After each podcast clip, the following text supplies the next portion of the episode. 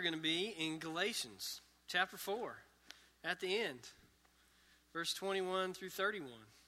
And so if you want to turn there in your Bible, um, this would be a grand time to do that. Um, we, once again, are in a, a, passage that probably one of the more difficult ones in the entire book. And, um, but one thing that I hope you are taking away from our study of Galatians is that if you will pray and you will ask God to communicate to you, to speak to you, and you read God's word with that heart, God is faithful. And He will continue to speak to you, and He will transform you, and He will use His word to do so through the power of His Spirit. And so I do pray that you, through this study, that that's one fruit that's being born in your life. That you would read. God has promised that He will speak to you through His Word. But you, you have, have to read and you have to digest. And um, I pray, Lord, that, that the Lord will help you and empower you to do that, and that you will take that on as we um, continue to study through Galatians. But we should pray, and we should ask God to show up and to teach us. Um, I'm going to need you to engage with me. We're going to cover some huge Old Testament ground, and so I, I need you to be uh, awake and and ready to roll because otherwise uh, this could be really long and arduous time together. So let's pray. Ask God to bless us. Lord Jesus, you are the Word become flesh. You came to earth in order to communicate something to us and to deliver us from our sins. You have said that the Word is living and active and sharper than a two edged sword. And we pray for that today. We pray that your word would be living and active in our lives, that by the Spirit, you would radically transform our lives. That just by looking at the words on this page, trying to understand, interpret them, and apply them, would radically transform us from death to life, from darkness to light, from who we are by nature to look more like you. So, God, I pray that that miraculous supernatural event would happen today as we open your word. And I do pray, Lord, that you would help us engage. Protect us from Satan's lie to switch off and just sit, but Lord, that we would be active in our study of your word because faith comes through hearing. And so we pray, Lord, that we would hear, receive your word, and faith would grow in us. We pray this in Jesus' name. Amen. Um, sitting down at coffee the other day with someone, and they asked me this question. I said, Jeff, what do you think is the greatest human problem? How would you answer that question? Because I fuddled my way through that one. I'll be honest with you. I took another drink of coffee and sat there for a minute. What do you, how would you answer it? What are the things that first come to your mind? What is the greatest human problem? Is it the world economy? Is it poverty? Is it health care? Clean drinking water? You know, if you've been watching the news much, is it the environmental catastrophe in the Gulf? Is it war? Is it genocide? Is it crime? Is it terrorism? Is it sin? Answer it like a good Southern Baptist. Sin. It's all sin. Everything's sin. It's our biggest problem, which it, it is to some extent.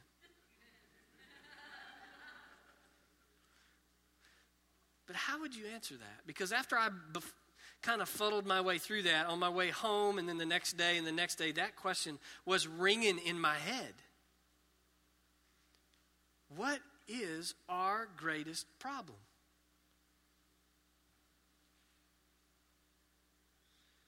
Is it really us? What is it? And at some level, this is the answer that I came up with. Is not the greatest human problem God Himself?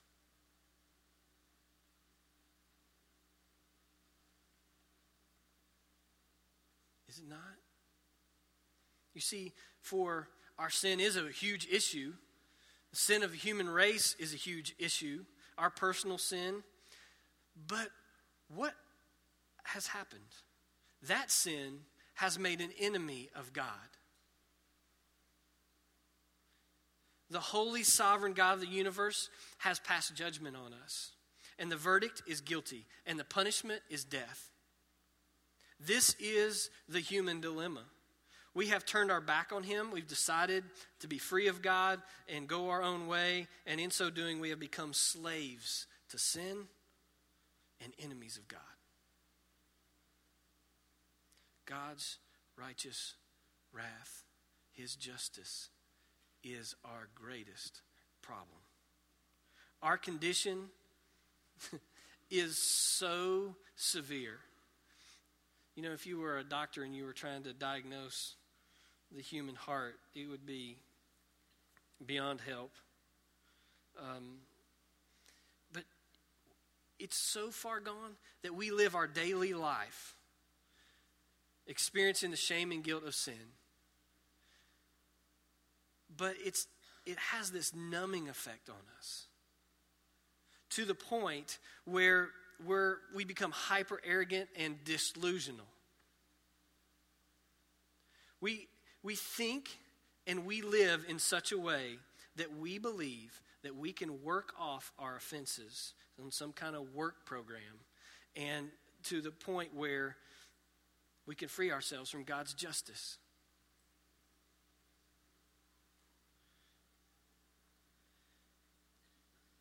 This message on this gate. Don't worry if you can't read it. It's German. It's Arbeit macht frei. It's German, and it literally means work makes free. The idea being that work will liberate you, it will give you freedom. This particular gate is at Dachau, and the same sign hung over the entryway to Auschwitz. Both famous Nazi concentration camps in World War II. You see, Albert Fry is a wicked lie because it's a banner of false hope. The Nazis made the people that entered those camps believe hard work would equal liberation. But the promised liberation led simply to horrific suffering and death. Arbeit macht frei has been a spiritual lie of every human age of history since the fall. It's a satanic lie. It's a religious lie. It's a false hope, an impossible dream that people cling to. The belief that somehow faith and good works will be enough to outweigh our bad works, allowing you to stand before God in eternity and say, I deserve to be here. It is a hope of every false gospel. Work makes one free. And this is what the Judaizers had preached to the Galatians. They had said that faith, have faith in Jesus. That's good. But you're going to need to add to that obedience to the law or works. And that will save you. That will set you free. And Paul has been arguing for the first four chapters that that is a wicked lie. and that it leads to slavery and to death. The only thing that brings liberation from the penalty of death is God Himself. Theologian Edmund Clowney wrote, It is God who must come because the human condition is hopeless. And God's promises are so great. We need God, not because we need His help to solve our problems, but because God's holy justice is our problem. Only He can make us right in His sight, and to do so, He must bear our judgment, provide our righteousness, and transform our natures. And this is the message of our passage today. The lie of self reliance leads to slavery and death, but God has come, and the gospel of grace leads us to freedom and to life. So, if you will, grab your Bible and read along with me. Starting in verse 21. Tell me, you who desire to be under the law, do you not listen to the law? For it is written that Abraham had two sons, one by a slave woman and one by a free woman. But the son of the slave was born according to the flesh, while the son of the free woman was born through promise. Now, this may be interpreted allegorically. These women are two covenants. One is from Mount Sinai, bearing children of slavery. She is Hagar. Now, Hagar is Mount Sinai in Arabia. She corresponds to the present Jerusalem, for she is in slavery with her children. But the Jerusalem above is free, and she is our mother. For it is written, Rejoice, O barren one who does not bear. Break forth and cry aloud, you who are not in labor. For the children of the desolate one will be more than those of the one who has a husband. Now, you, brothers, like Isaac, are children of promise. But just as that time he who was born according to the flesh persecuted him who was born according to the Spirit, so also it is now. But what does the Scripture say? Cast out the slave woman and her son, for the son of the slave woman shall not inherit with the son of the free woman. So, brothers, we are not children of the slave, but of the free woman.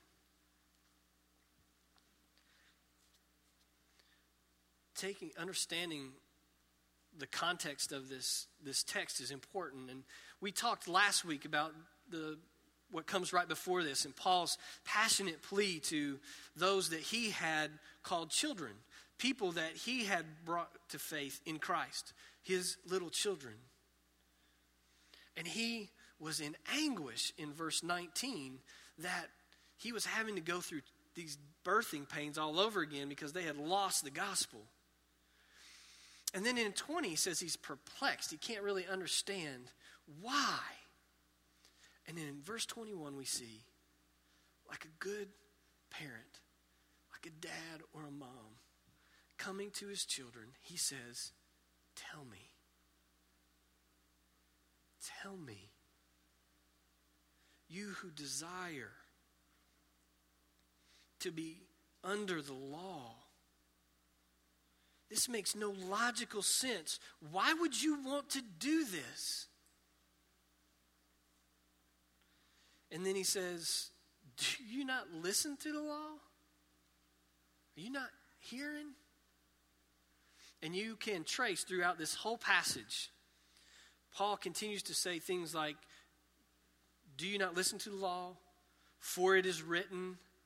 But what does the scripture say? Paul's making a point. Paul's pointing them back to the scripture and he's saying, Look, there is a plan unfolding here. What does the word say? And throughout his whole argument, he is bringing to closure his whole argument of the first four chapters of Galatians in this one illustration. And so it's pretty important for us to dig through. And this is where I need you to like pinch the person sitting next to you or kind of move around a little bit, do what you got to do so you can wake up, you know, move your arms, get your heartbeat up, whatever you need to do. Because we are getting ready to take off on a marathon, okay? A marathon at a sprint pace. Are you ready? Okay, because Paul says in verse 22 through 23 For it is written that Abraham had two sons, one by a slave woman and one by a free woman. But the son of a slave was born according to the flesh, while the son of the free woman was born through the promise. Here we see Paul using the term law in a much broader context. He's not just saying the commands of Moses, he's talking about the book of Genesis as well. He's pulling it all in. And he is referring to the events and passages that stretch through over a large portion of Genesis from Genesis 15 to Genesis 21. And he is interpreting these events, listen to this, in light of the gospel. He's taking them back and helping them see the truth of what is going on through the lenses of the gospel. The slave woman Hagar bore a son who was the result of mere fleshly effort, while the free woman Sarah bore a son who was the product of God's promise and his supernatural power. So, how in the world did Paul get that? Let's go. Back to Genesis 15. So, Stay with me, okay? I'm going to highlight the highlights, okay? So it's just broad brushstrokes.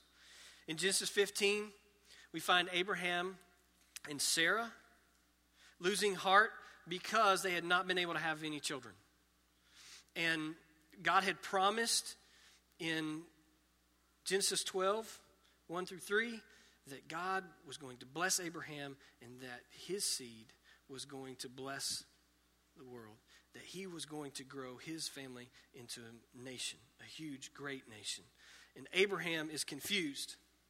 He's sitting around, he's looking around, he's like, I got no son, got no heir. Um, all I have is Eliezer, and he's a slave. Could that be it? Could you be working through that? You know, he's just all kind of confused. Doesn't understand what's going on. And God makes it very clear to Abraham it's going to be your own son. You shall have an heir. God's plan was to give Abraham a son and an heir, even though it looked humanly impossible. Now, why would God want it to look humanly impossible? Kind of plan is that? That's a God glorifying plan. Okay? Why? Because he wanted Abraham to rely solely on him. But in Genesis 16, there's this seismic shift in the story. Abraham has a choice. He could either get a family and an heir through his own human ability, or he could wait and get one through God's supernatural ability. And you know what happens. He and Sarah decide ultimately to take things into their own hands, to come up with their own plan. They were tired of waiting and they were going to choose something that they could control. And so they devised this plan. They were going to help God fulfill his promise. Does that sound foolish to you? It sounds awfully foolish to me, but I do it daily. And my guess is you're tempted to as well. You see, what they did was Sarah offered Hagar, a slave to Abraham, so she could bear him a son. A surrogate mother, if you will, in order to bring forth God's promise. A different plan.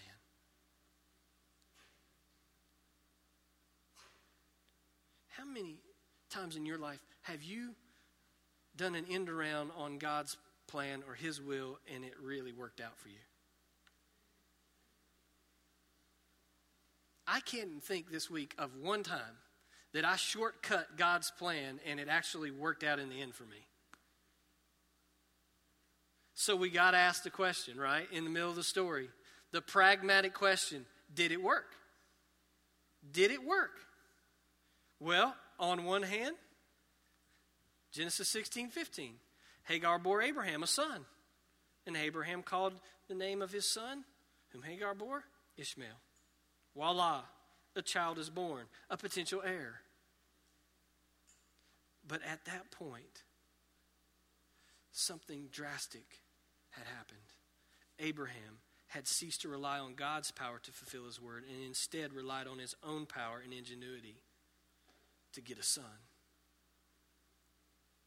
So when Paul says in Galatians 4:23 that the son of the slave was born according to the flesh, it means that he was the product of self-reliance, human ingenuity. And what happens then in the story? What happens back in Genesis? Well, in his own time frame, about 14 years later, to be exact, in Genesis 17 16, God says to Abraham that his wife Sarah will have a son. And God is going to fulfill his promise the way he intended, irrespective of human ingenuity and self reliance. God is going to accomplish his work in such a way that it removes all ground for boasting. He's going to do it in a way like Isaiah 48 11 for his own sake. Isaiah 48 11 says, For my own sake, for my own sake, I do it. For how should my name be profaned? My glory I will not give to another. So God is going to fulfill his plans, even though Abraham and Sarah and Hagar have made a mess of it. And in chapter 17, 17 and 18, Abraham fell on his face and laughed and said to himself, Shall a child be born to a man who is a 100 years old? Shall Sarah, who is 90 years old, bear a child? And Abraham said to God, Oh, that Ishmael might live before you.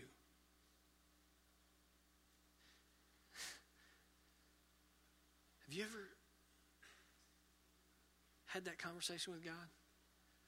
He lays something out before you, and you're like, that sounds absolutely ridiculous.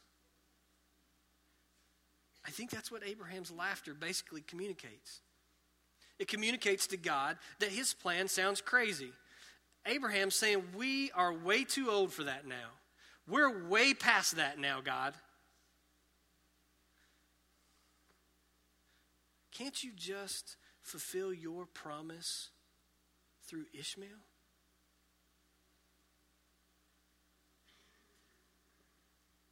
God's very definitive on that matter. God said, no. Absolutely not. But Sarah, your wife, shall bear you a son, and you shall call his name Isaac, and I will establish my covenant with him as an everlasting covenant for his offspring after him. God says no. And he rejects what Abraham was able to produce on his own. And instead, he says, We're going to do things my way. Sarah, your wife, shall bear you a son, and you shall call his name Isaac, and I will establish my covenant with him, an everlasting one. So that's what happens in Genesis 21 1. The Lord visited Sarah, the 90 year old barren woman as he had said, and the Lord did to Sarah as he had promised. Isaac was not born according to the flesh. Isaac's birth was a result of God's supernatural intervention. And Paul saw a direct connection from here to the gospel. And he saw the fact that the only way to become free, the only way to become free from our greatest problem, which is God's justice and his wrath, was to be born according to God's promise. To be born according to the supernatural intervention into human history the coming of Christ Jesus himself. Works of the flesh, that will never bring God's blessing. It will only enslave us. And that's what Paul saw. And he summed it up in 423 when he said, The son of the slave woman is born according to the flesh, but the son of the free woman through a promise. Paul sees an allegory here the story of Hagar and Sarah. They have a truth implied in them that is the center of the gospel and God's redemptive mission. In verses 24 through 27, he says that Hagar and Sarah represent two covenants, two distinct ways of relating to God. One produces slavery, the other freedom. And the Judaizers thought they had the line to freedom set. It was a birthright. It was handed down through their lineage. And Paul turns that whole thing on its head. You see, he connects Hagar and Ishmael, which in the, Jude- in the Jewish mind were the pagans slave, those cast out, those that would not receive the inheritance. He takes those people, those kind of people, and he lumps them in with Mount Sinai and earthly Jerusalem. Hagar represents what it looks like to try to get God's promised blessing by human strength and out without relying on God. And Paul's argument is that the covenant of Mount Sinai which he emphasizes is in Arabia. What's that got to do with anything? It's the land of the Ishmaelites. He presents their religious system in Jerusalem. He lumps all those together and say, by nature, they make you slaves because you seek to be justified before God through self reliant works he lumps it all together. You see, in Exodus 24 3, Moses came and told the people of Israel all the world, word of the Lord and all the rules, and all the people answered with one voice and said, All the words that the Lord has spoken, we will do.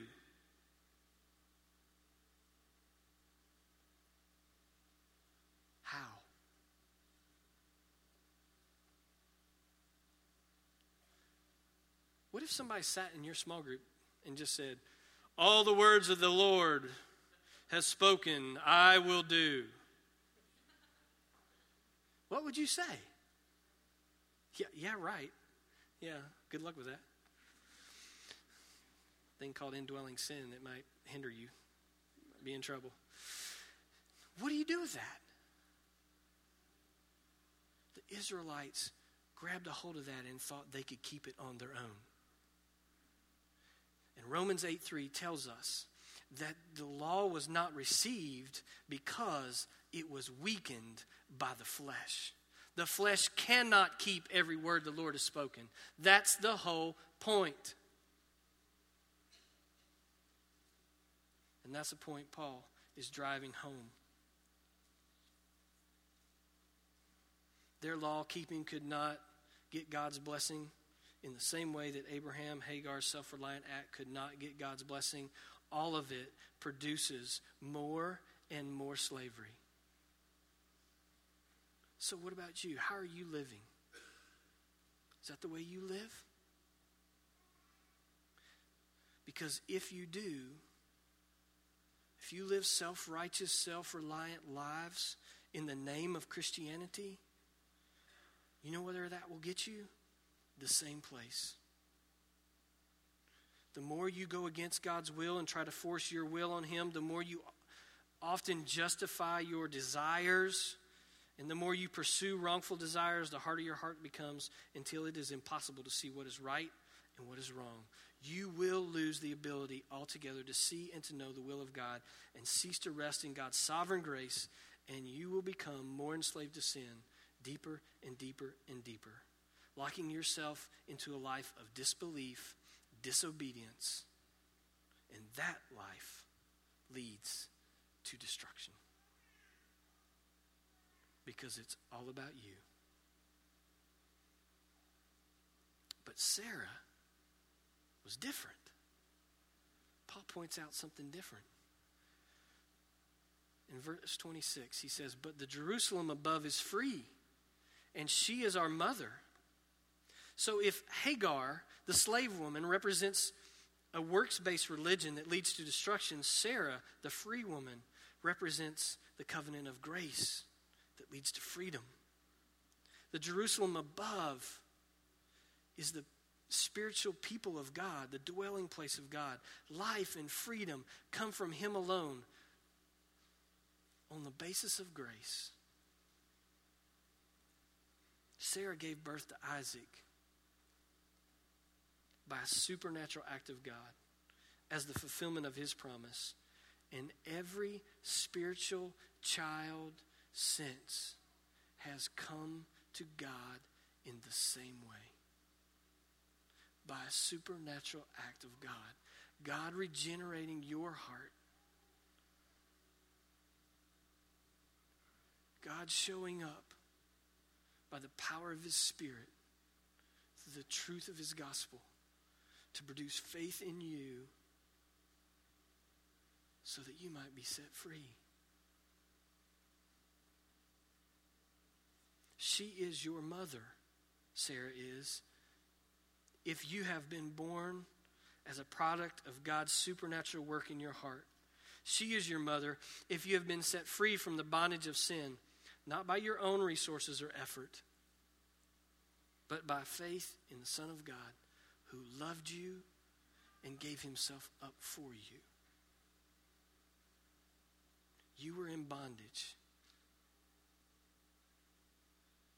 You were in bondage to the lie that works could set you free. But that's not been God's plan. You see, what Paul is doing is he's taking biblical history and he's trying to show you what God has been up to. God's plan all along. And although we continually are duped into thinking somehow that we can work to be free or somehow we need to help God fulfill his promise, you see, all along, God has been giving us freedom and life in Christ that is owed to no other thing or no other person than God Himself. God is fulfilling His promise to redeem through His plan of redemption.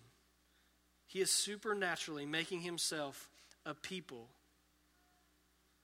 He's fulfilling the promise of Genesis 12 1 and 2. And he's doing it by putting his spirit within them, fulfilling the promise of Ezekiel 36. And he's writing the law on their hearts in order to fulfill the promise of Jeremiah 31. God's always been about this. And he is absolutely flipping the Jewish worldview on its head, using their scripture in order to do it. And if that wasn't enough, he quotes Isaiah 54 1. And he says, it's not in here. Yes, it is. He says, For it is written, Rejoice, O barren one who does, no, does not bear. Break forth and cry aloud, you who are not in labor, for the children of the desolate one will be more than those of the one who has a husband. Once again, Reference to two women, one barren, one with child. Not Hagar and Sarah, but Paul's drawing a connection. Because the context of this was the Israelites when they were in the Babylonian exile. And he likens their exile to a barren woman whose husband has finally left her. So she is barren and she has no husband. And the future's bleak. And the prophet says, rejoice. That sounds pretty cruel, doesn't it? I mean, if somebody came to you with counsel when you were going through a hard time and you were going through something that was just totally earth shattering to you, and they just said, hey, rejoice. It seems cruel. And Paul is connecting God's promise that the number of God's people would be more numerous after their return. And he's not just talking about their, the physical fulfillment of that and them going into the promised land. He's saying it's a spiritual fulfillment. There'll be more spiritual children born through Sarah by a promise than there will be through these natural ways. You see, he was pointing to the inclusion of all who by faith would become Abraham's descendants. The Galatians were proof themselves that the promise had been extended to them. This is the supernatural work of God in the gospel. Who else can make barrenness fruitful? Who else can take despair and turn it into joy? Who else can take desolation and bring hope? Who else other than God? Who could bring Gentiles and make them descendants of Abraham? Physical descendants of Ishmael, born into Abraham's line. Who else could do that? Isaiah 54 5 says, God's the only one. For your Maker is your husband. The Lord of hosts is his name, and the Holy One of Israel is your Redeemer. The God of the whole earth, he is called. Once again, Paul is pointing his dear children to God's gracious sovereignty and his infinite love and as being it's the only foundation God's sovereignty and his infinite love in the gospel is the only foundation for our justification, our freedom, and our hope. Everything else leads to slavery. So then, the point of the allegory, so all of that, what is it? What's the point? Paul is arguing it is not to claim Abraham as your father. The crucial question is who's your mama?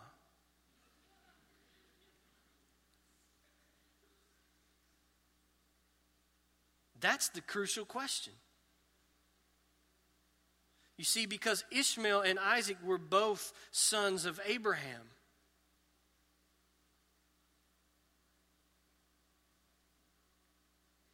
If you are a son of Hagar, if you are like Ishmael, then you are a slave according to the flesh. You are self reliant.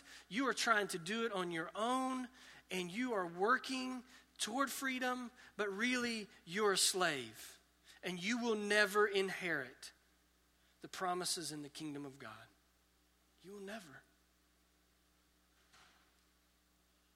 But if Sarah is your mother, then you're like Isaac. And you have been born supernaturally through God's intervention into your life.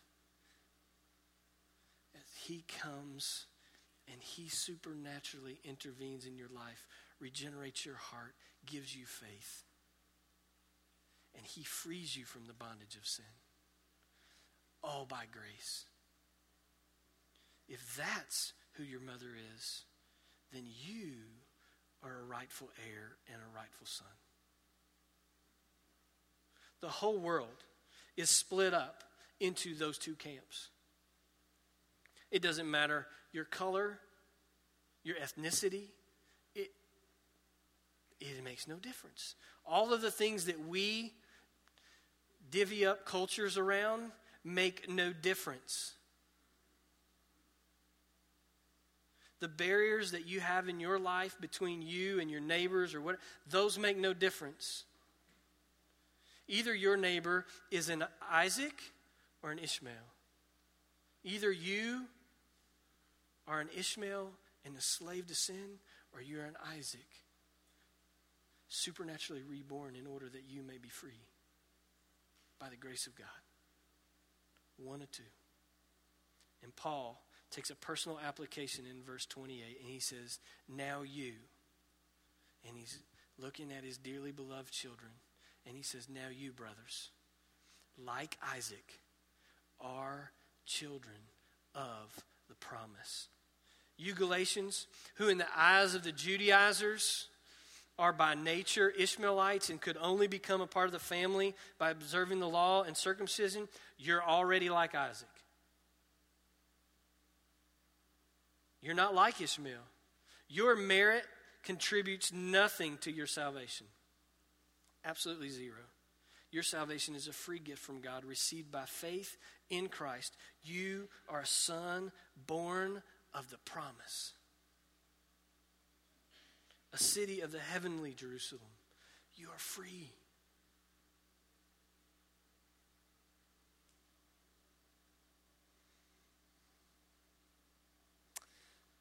Paul points to persecution. He said, It's no different now than it was back then, pointing to Ishmael laughing at Isaac and making fun of him. You see, the reality is that flesh and promise will always be at war. They cannot peacefully coexist because they are fundamentally opposed to one another. You cannot live by the flesh and live by the promise. You can't. That's what the Judaizers were trying to do. They were trying to keep a foot in both worlds. And they are diametrically opposed to one another. So Paul points them to the scriptures. And he says, But what does the scripture say? Cast out the slave woman and her son, for the son of the slave woman shall not inherit with the son of the free woman. So, brothers, we are not children of a slave, but of the free woman. Do you kind of get the gist that he's trying to get through to them? That they are children of a promise, that they are to live that way. So, he wraps up the last four chapters with that idea, reminding his dearly beloved children that they are children of the promise and not of a slave woman. So, what do you do with all that? that's great and all. We got a big Old Testament history lesson, how it relates to the gospel. So, what do, you, what do you do with that? What do you walk away with? What do you put in your hands? What do you put place in your life? Well, primarily, I think three things. One is that we have to be reminded that everyone is born a slave. That by nature, we are Ishmaels. We have sinned, we've turned away from God. We want to do it on our own time frame. We want to take everything under our control. We want to be self reliant. We don't want to wait on God's plan. We just want to make things happen.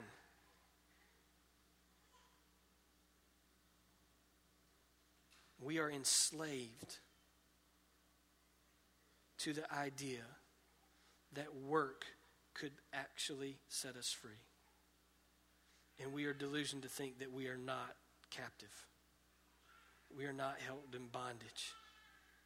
But the beautiful thing is, um, if you go home today and look up Luke 4 and look at Jesus in the synagogue, what does he read in the synagogue? He breaks open Isaiah, the prophet, and he basically says, he reads the passage that talks about the coming Messiah who will preach the gospel to the poor and, um, and set the captives free. And he reads it, he shuts the book, he sits down, he goes, fulfilled today in your midst. The beautiful understanding that you are a child of the promise means that you've been set free because God has sent his Son into the world to fulfill that promise. That you will no longer be a slave to sin, but you can be set free. Not by your own works, lest any man boast. But you can be set free by what Christ has done and what he promises to do still. He will set you free.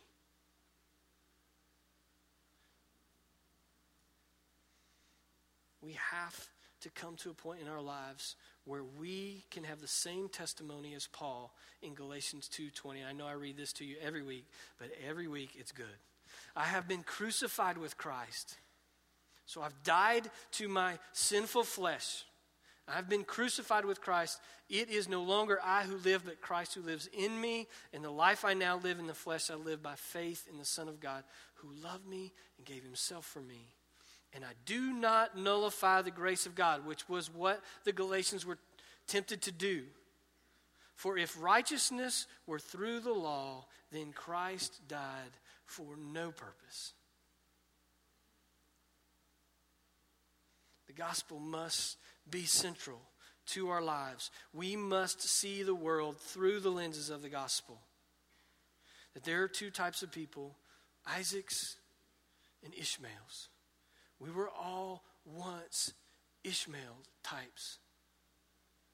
And God, through His gracious love and grace and mercy, made us Isaac types. We have to remember that. Secondly, we're confronted with the truth that often we are just like the Gentiles and we are tempted by the lie of Arbeit macht frei.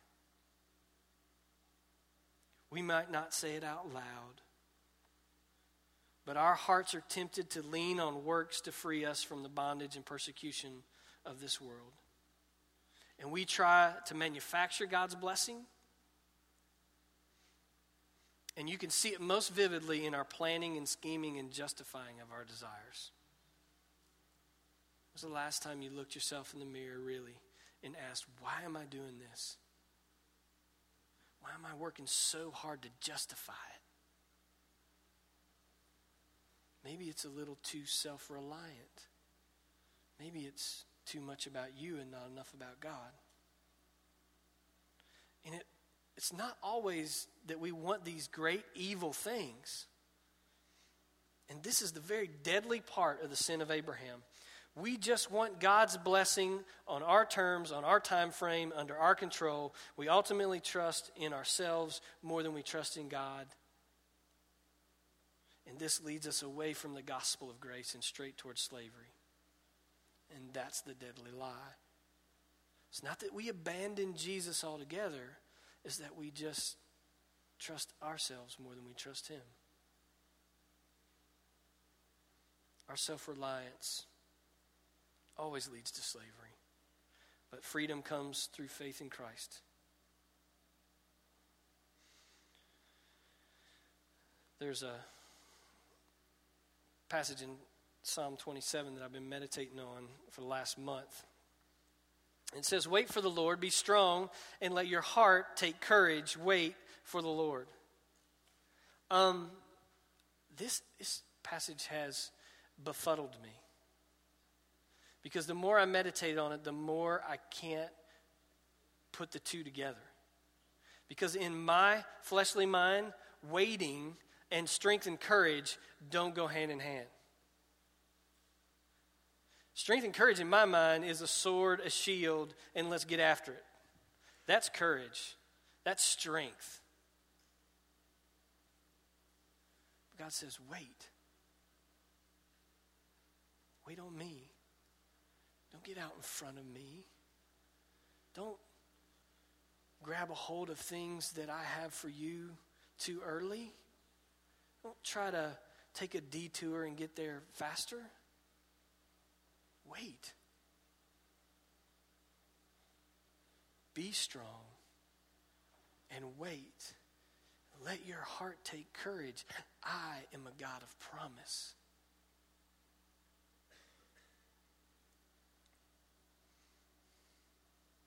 Lastly, Paul reminds us today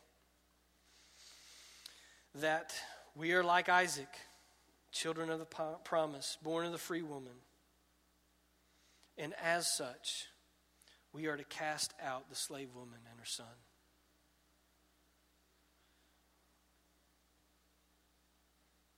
So, what is it?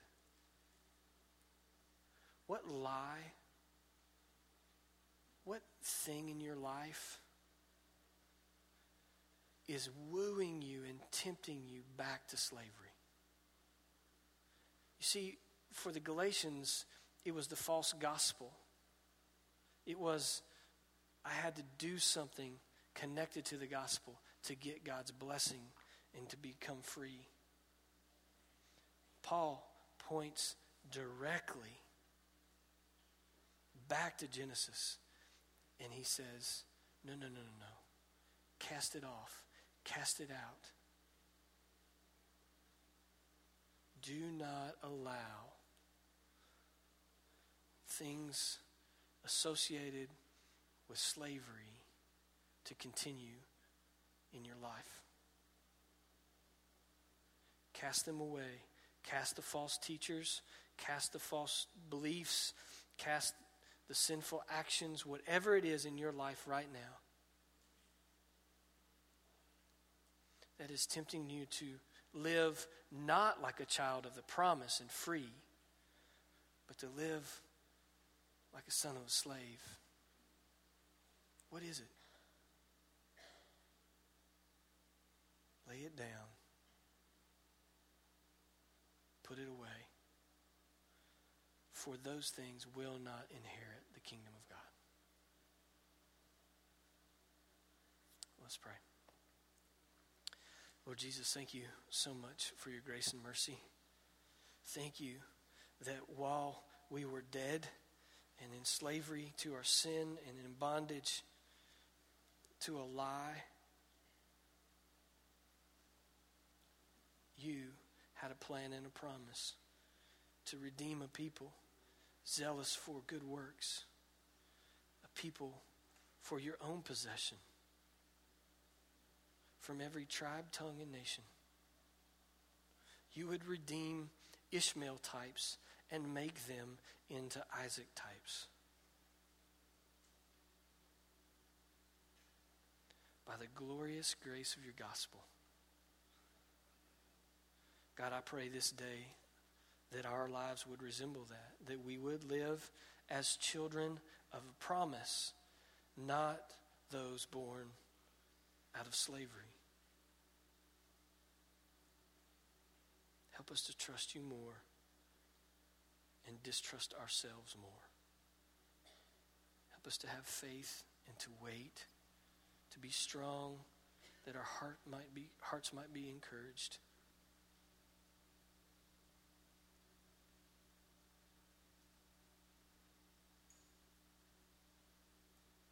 Us faith, Lord Jesus, to walk in a, wor- in a manner worthy of this great and glorious gospel. I pray this in your name.